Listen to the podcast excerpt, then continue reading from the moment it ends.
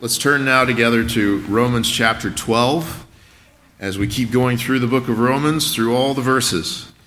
Um, if you don't have a Bible, then you can get the black Bible that's on the end of each pew, and it should be on page 947 in that Bible. Romans 12, 2 is where we'll be today, but let's read together Romans 12, 1 and 2.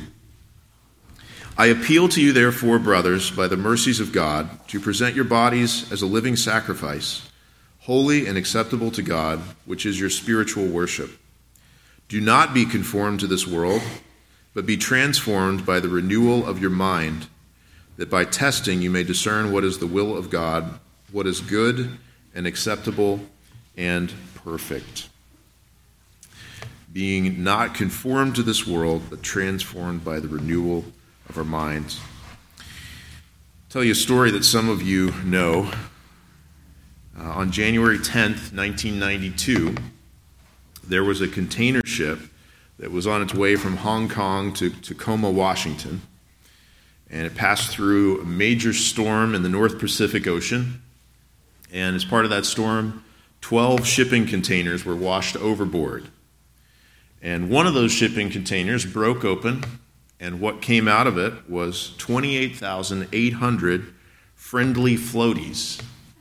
These are children's bath toys. Now, if you've heard of this story before, you probably know that a lot of them were these yellow rubber duckies but it wasn't just the, the rubber duckies, there were also red beavers, green frogs, and blue turtles as well. And so when that container broke open and all of those bath toys came out, they were set adrift at sea. Now, if they had made their normal voyage, it would have taken about two weeks, maybe a little more depending on schedules, to get from Hong Kong to Tacoma, Washington. But instead of that two week journey on the boat, they spent more than the next decade Maybe some of them are still out there, I don't know, but more than a decade floating and showing up all over the world. So they were found on the shores of Hawaii first, and then Alaska. They were found in Washington state, not far from their original destination. They were found in Indonesia. They were found in Chile. They were found all the way around in the Atlantic Ocean as well. Some of them washed up on the shore of New England. Some of them washed up on the shore of Great Britain.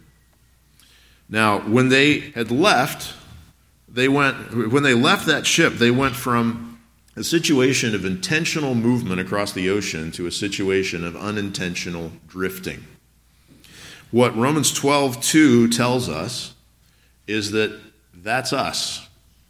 We're either going to be in a situation of intentional movement or we're going to be in a situation of unintentional drifting. You're either going to be intentionally transformed by the renewal of your mind, moving forward in your walk with Christ, being conformed to the image of Jesus, or when you let yourself go with that, you're going to begin drifting in conformity to this world. Maybe slowly, but drifting nonetheless. And so this verse is a call to us not to drift. It says something similar in Ephesians 4:14, maybe even more explicitly about the drifting. It says that we need to be conformed to Christ and growing in maturity in Christ so that we may no longer be children tossed to and fro by the waves and carried about by every wind of doctrine, by human cunning, by craftiness in deceitful schemes.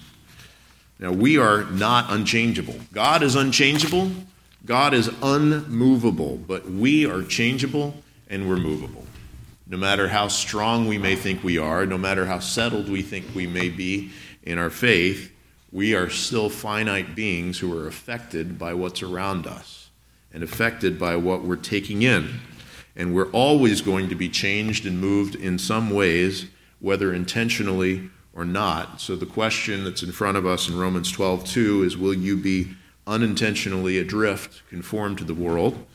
Or will you be intentionally transformed by the renewal of your mind in Christ?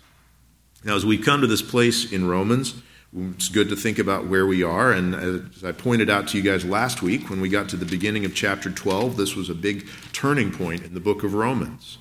This is a place where the first 11 chapters of, of Romans were all about the is, and now the last five chapters are all about the ought we're moving from the indicative to the imperative, imperative from this is how things are according to God to this is now what you ought to do because of that. Another way to think of it is the first 11 chapters, for those of us who are Christians, first 11 chapters have told us this is who you are in Jesus Christ. And now the last five chapters will tell you this is who you are to be as who you are in Jesus Christ.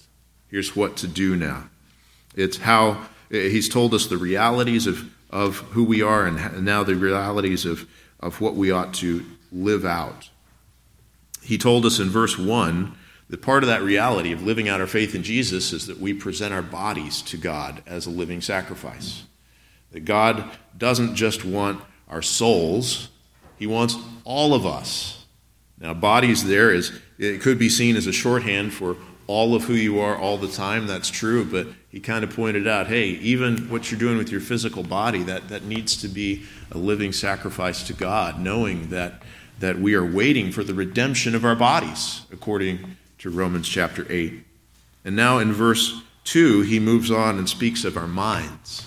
So we see here pretty clearly it's not just our soul but our body, but it's also not just our body but also our heart that God wants as his own and that is God's own.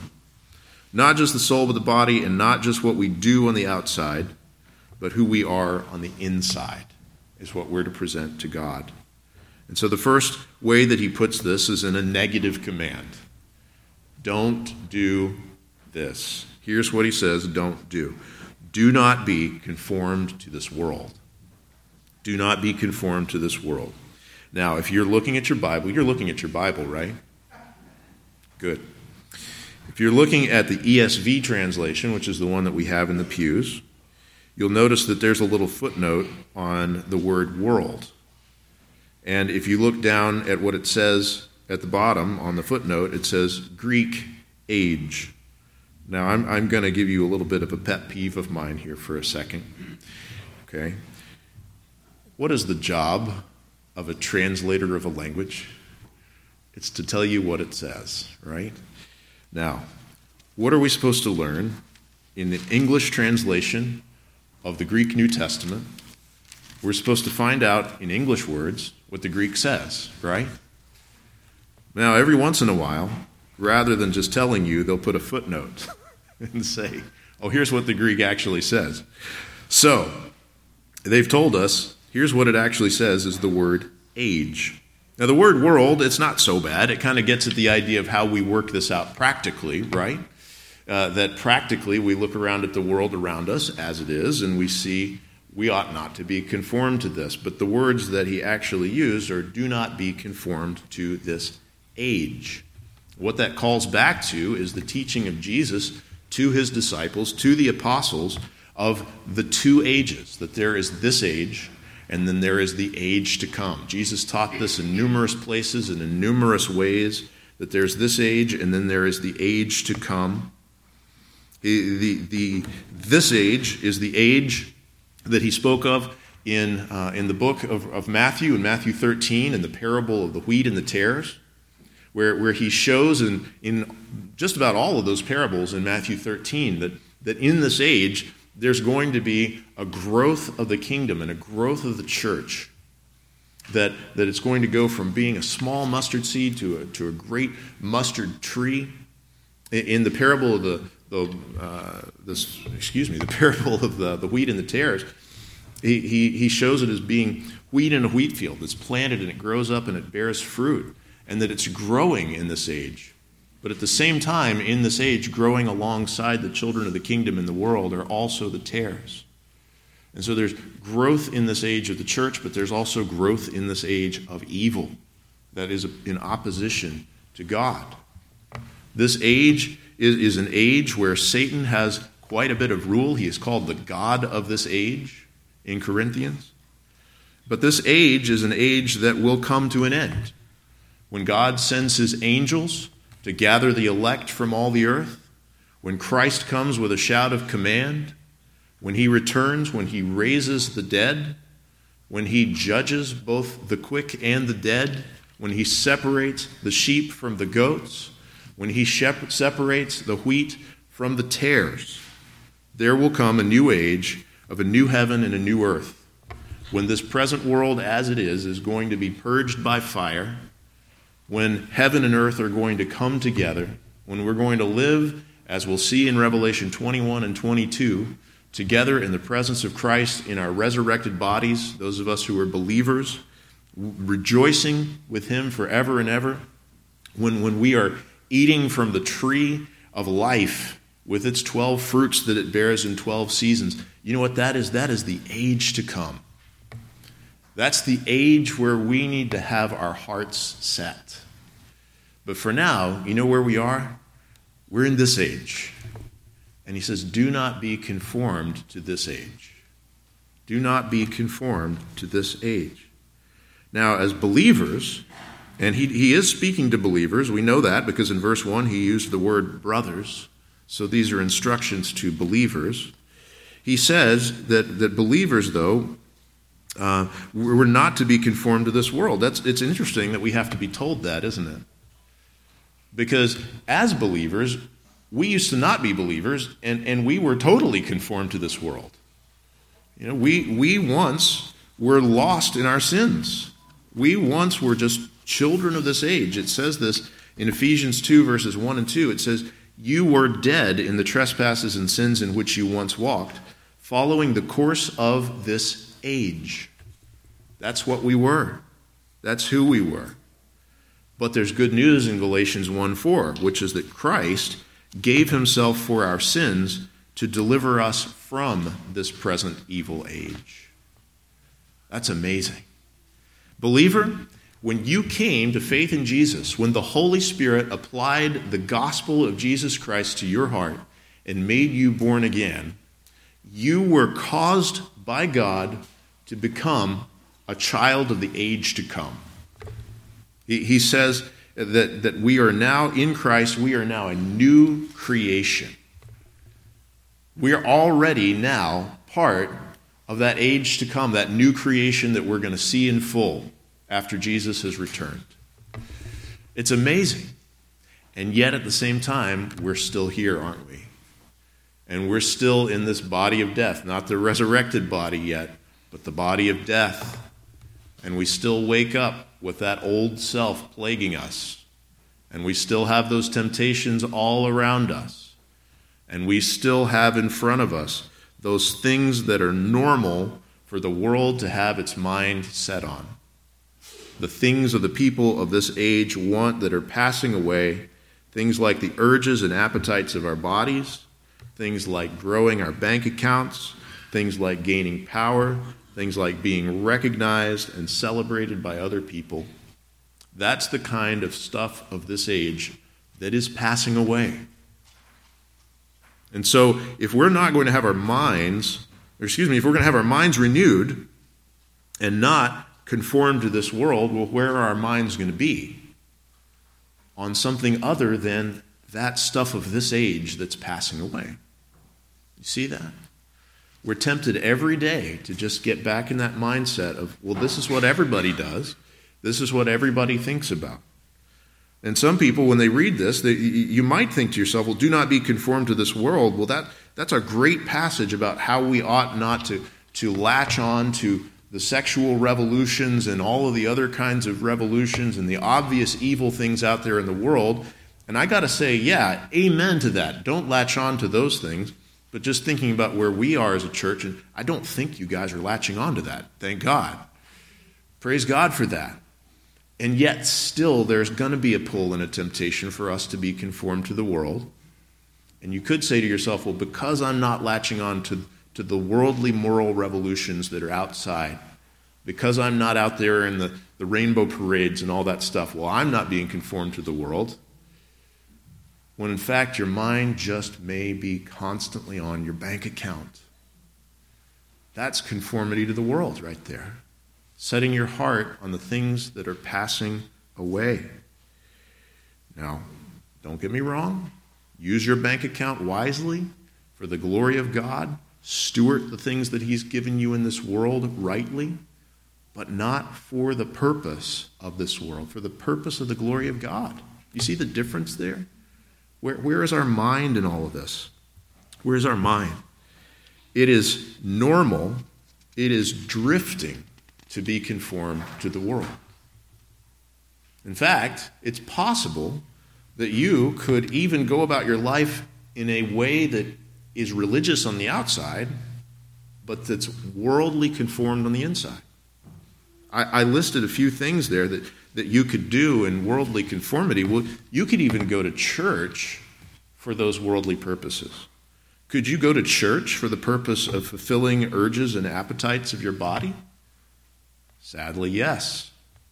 Been some very, very sad cases of that over the decades and centuries. Could you go to church for the purpose of growing your bank account? Sadly, yes.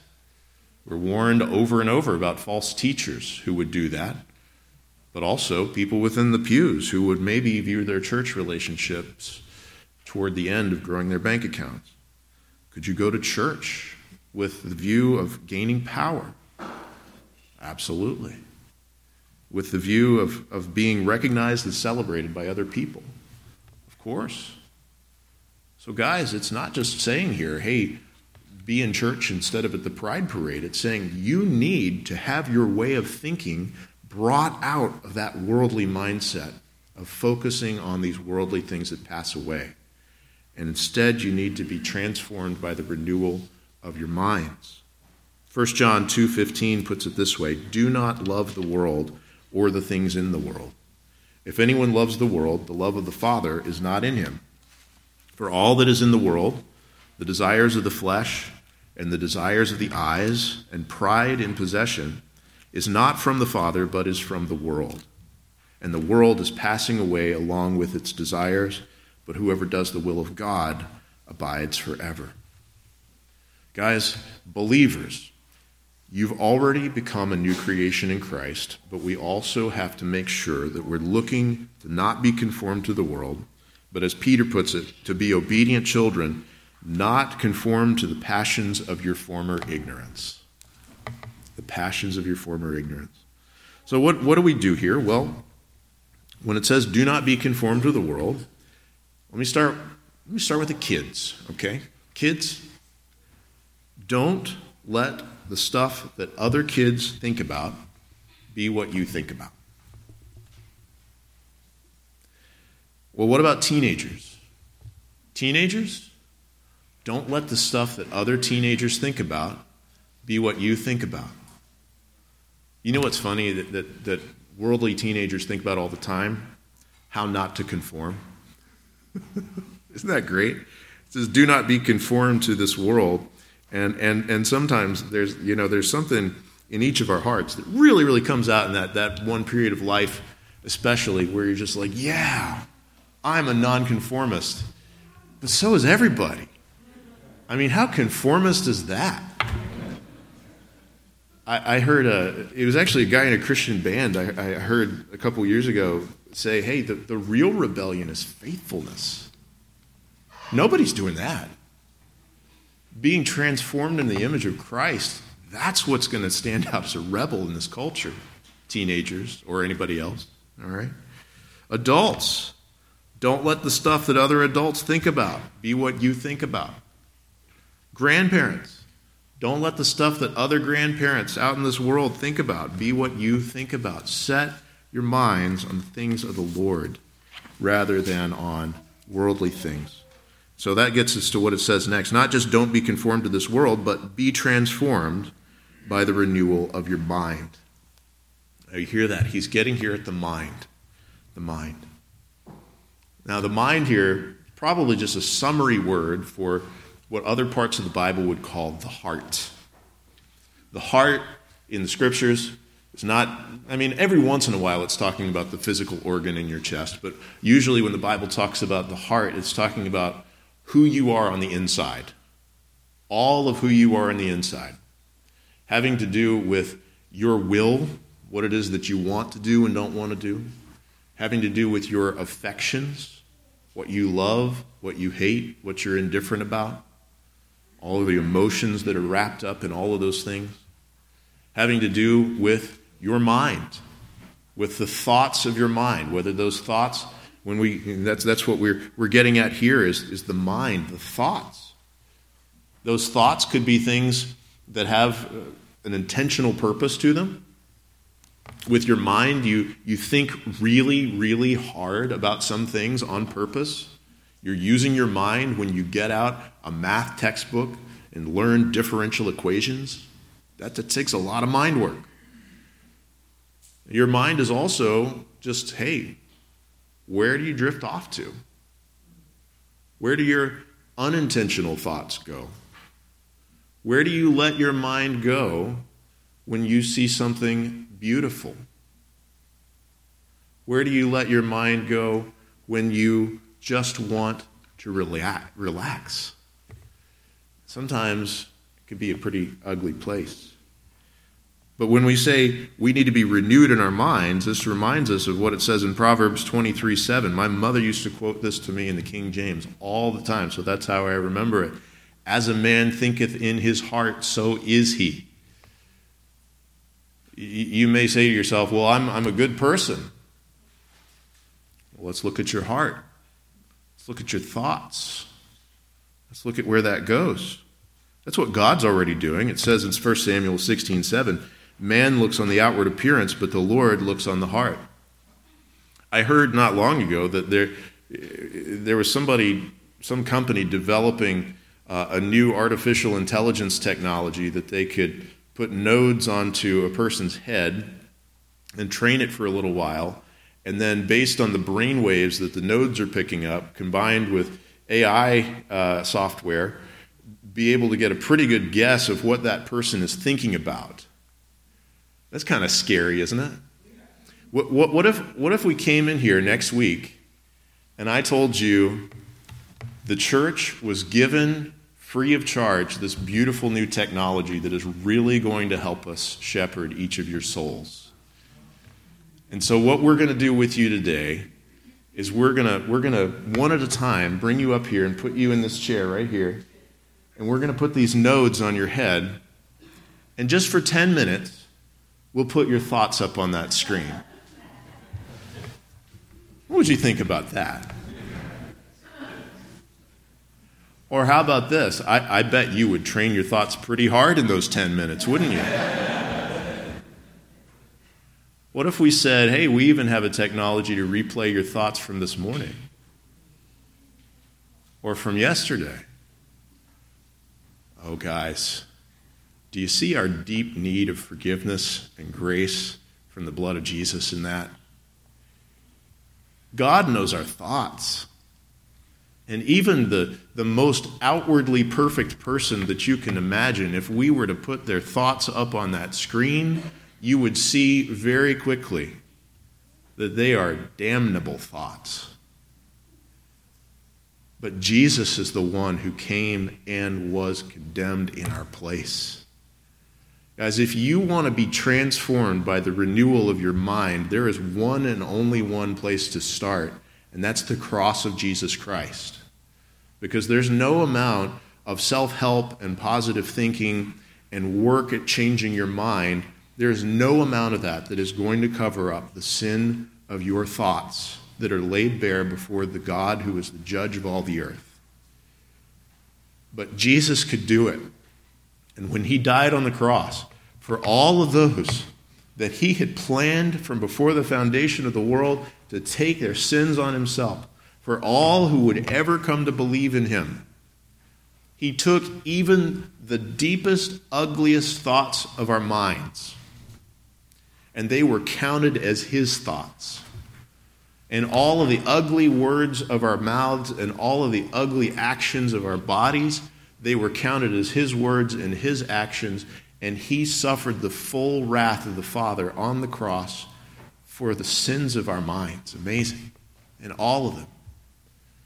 So that they could be put away, not counted as ours, paid for in full, thrown away as far as the, as the east is from the west from us, remembered no more in God's sight it is amazing what God has done for us at the cross. So, if you don't trust in Jesus today, if you think that you could still manage somehow to be a good enough person before God, consider your mind and consider that you absolutely have no chance at heaven apart from coming to faith in Jesus alone to pay for your sins. And, believer, trust that Jesus has already paid for the sins of your mind. He already has done it. The renewal of your mind began the moment that you came to faith in Jesus, the moment you were converted, born again. He gave you a newness of mind. That's part of what repentance is, by the way. The basic meaning of the word repent is to change your mind. And you know who changes your mind to begin with? The Holy Spirit. Makes you born again. He gives you a new heart. Amazing what He can do. So we have been renewed in our minds as believers, but we're also told to keep on being renewed in our minds. We went from this position where once we were given up to a debased mind to do what ought not to be done, that was Romans chapter 1 verse 28, to now being given over to have the mind of Christ. We, we were once in a position, according to Romans 8 7, where, where we had a mind that was set on the flesh that does not submit to God, indeed it cannot. And yet he swept in to us who would not and could not submit to God in our minds and gave us grace and gave us a new heart, took out that unbelieving heart, gave us the heart of flesh. You must be born again. That's the most critical step. But guys, now that we have been born again, let's do what 2 Corinthians 3:18 says. That we all with unveiled face, beholding the glory of the Lord, are being transformed into the same image, that's the image of Christ, from one degree of glory to another. So we've been converted, but we need to be sanctified. Our mind has been changed, and it needs to keep on being renewed. We need a change of heart, not just a change of behavior. We need to understand properly. We must have our thinking transformed. We need to have our affections and our emotions and our loves and our hates and our indifference. We need all of that to be transformed. You need your will to be transformed. God has done it, and He's going to keep on doing it as we are renewed in our minds. Now, if you assume, Christian, if you assume that you've already been transformed enough, yeah, these other Christians in here, I see all the ways that their minds need to be transformed. Yeah. But me, I got this. If you assume that you are in that higher position, first of all, drop to your knees and repent of that ugly pride and arrogance that you have towards your fellow believers. It shows that you are far behind many of them spiritually. But you also need to know that here's what's going to happen to you if you assume that. If you assume that you've already been transformed enough, you're going to start drifting like the friendly floaties. When you assume, I've already had my mind renewed enough, well, you're going to jump off of that steady, get there in two weeks container ship and start floating for 10 years to Great Britain you're going to be not renewed in your mind any longer, but start moving in conformity to the world. Every day that you're not intentionally being transformed by the renewal of your mind, you are unintentionally being conformed to this world. It's just how we are in the weakness of our flesh. You will be one or the other, transformed or conformed. So here's a question How do you do it? How do you be transformed in the renewal of your minds? Well, for one thing, it's a passive word there. To be transformed means somebody else is doing the transforming. It's what we call in the Bible a divine passive. It's implied that the one who's transforming us is God. And so realize God is the only one who can ultimately transform you. You need God to do the work of making you more and more into the likeness of Jesus. But also, He has given us ways to do it. What does that mean? Well, it doesn't mean that you and I, by our, by our own strength, are going to transform ourselves, but it does mean that God has given us what we call means of grace. All right, now the reason we call these means of grace means means means here's a way that you get something done. Okay? Grace means a free gift. So, what it's saying is here is the way that you receive the free gift of ongoing transformation. You step into these things that God has showed us will result by His grace in the renewal of your mind. What are those things? Primarily, the Word of God, prayer, and then the reformers would say the sacraments, but by that basically mean the, the, the intimate fellowship and accountability of the church right? But let me focus on one thing in particular that, that is probably going to be the number one most effective means of God's grace in renewing your mind, and that is the means of meditation on Scripture. Meditation on Scripture. Now, when I say meditation, where a lot of people's heads go is getting into the lotus position and emptying your mind of all thoughts. You know what that is? That is paganism. Okay, so, so when the world out there tells you meditation is good for your soul, don't be conformed to this world because what they're talking about is emptying your mind, which then becomes a playground of activity for the devil and all kinds of worldly influences. Don't do that kind of meditation. That's evil. But the Bible does call us to do meditation upon the Word of God. That's not an emptying of our minds, it's a filling and renewal and transformation of our minds with the Word of God. Now, you may say to yourself, Well, I read the Bible every day, and every day I walk away and say, Boy, I read those four chapters, but I just don't feel that different. Now, first of all, I'm going to guess that I'm probably using a little bit of an extreme example because if you're reading four chapters of the, day, of the Bible every day, I'm going to guess you're not walking away and feeling like you're not that different or like it doesn't matter. But I do, I, you know, as a pastor, people will, will sometimes come to me, and I have this feeling often myself, where you can read a big chunk of Scripture, maybe a chapter, maybe multiple chapters, and you can get done and you can say, I don't know why God had me read that today. I don't know what I got out of that. And you may say to yourself, well, uh, for, for one thing, don't give up on it just because of that, because he may have given you something that you're going to tuck away that he knows you're going to need it in two weeks, okay? Or in two years. So don't give up on that. But here's what I want to encourage you to do is that after your reading, meditate on a particular part of that scripture. Now, you have your bulletins, right? In your bulletin today, get out your bulletin if you don't have it. See, we, have got this insert. It's, it's got the Reformation hymn that we sung earlier on one side. And then on the other side, this is a sheet from Don Whitney, who's a uh, professor of biblical spirituality at Southern Seminary in Kentucky. Um, this is something that's free on his website. He's got a lot of good, good resources like this free on his website. But it's called Methods of Meditation on Scripture. And let me just tell, I'll read the beginning of it for you. It says, Begin by selecting a passage for meditation from your time of reading God's Word. First of all, if you don't have a time of reading God's Word, then why in the world would you think that you're going to be renewed in your mind that day?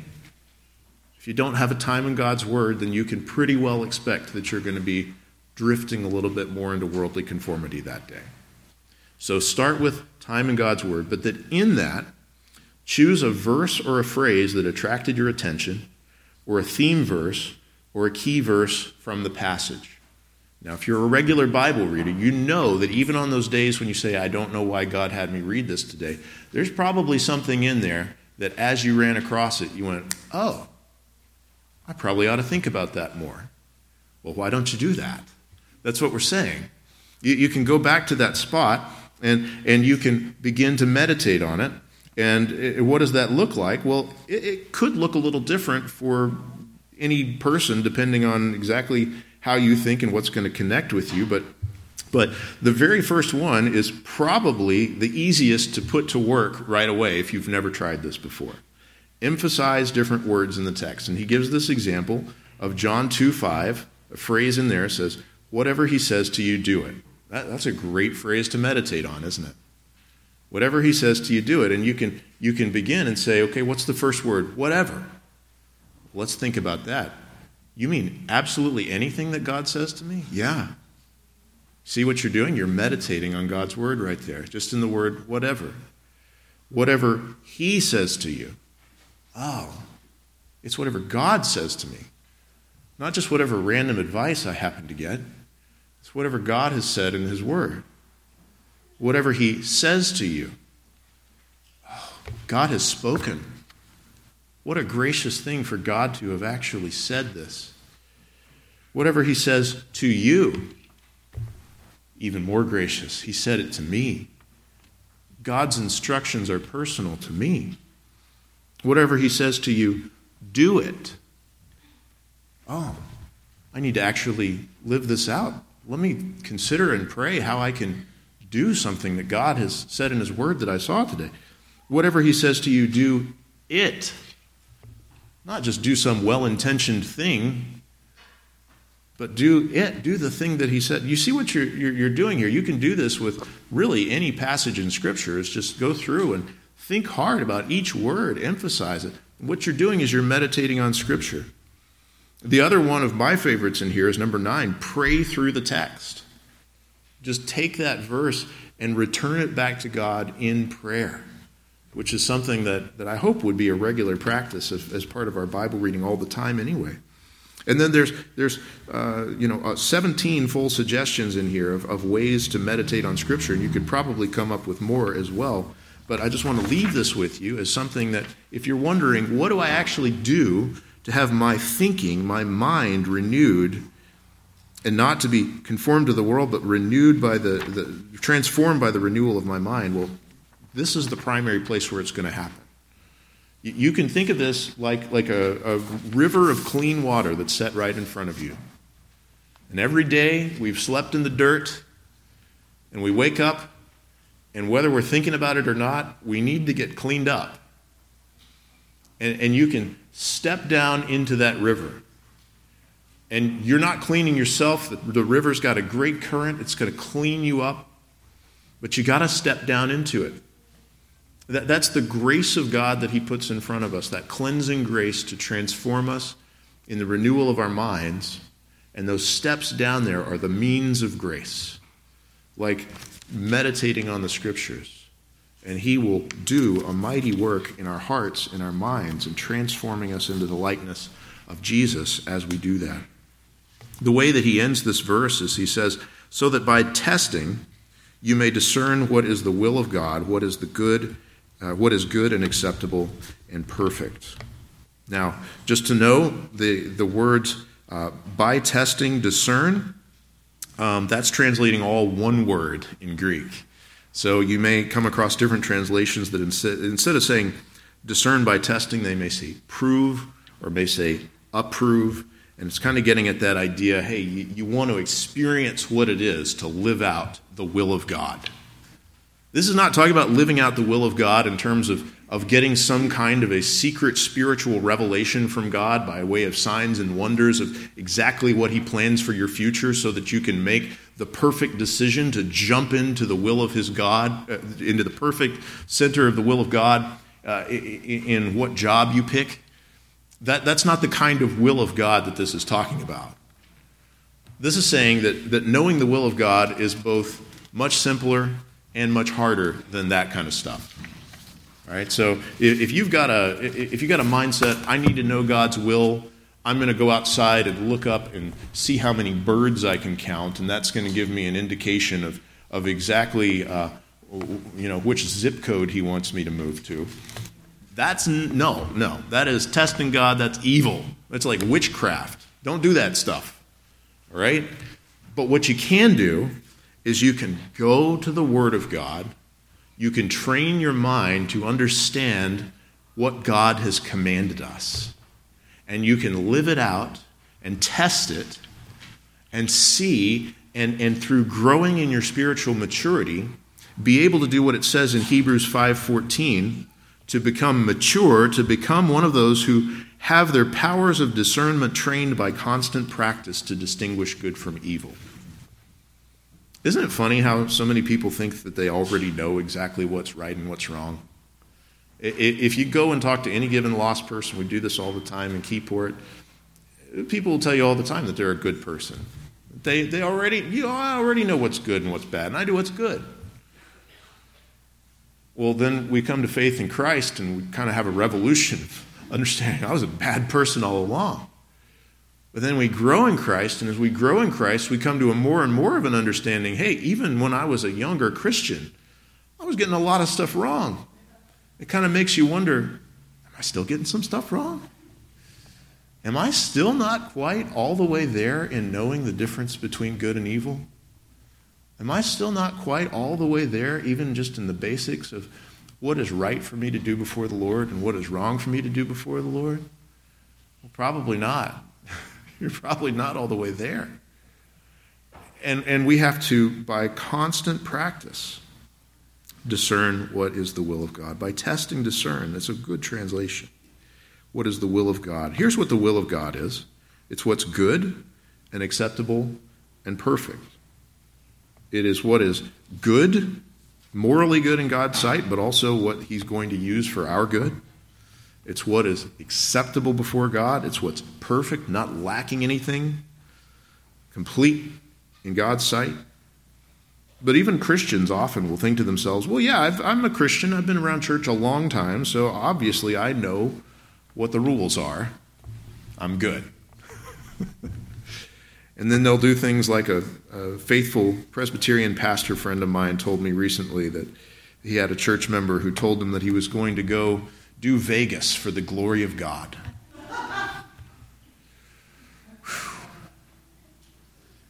Or you'll get Christians who will gossip and say, it's okay for me to say these things that tear down my brothers and sisters in Christ because they're true.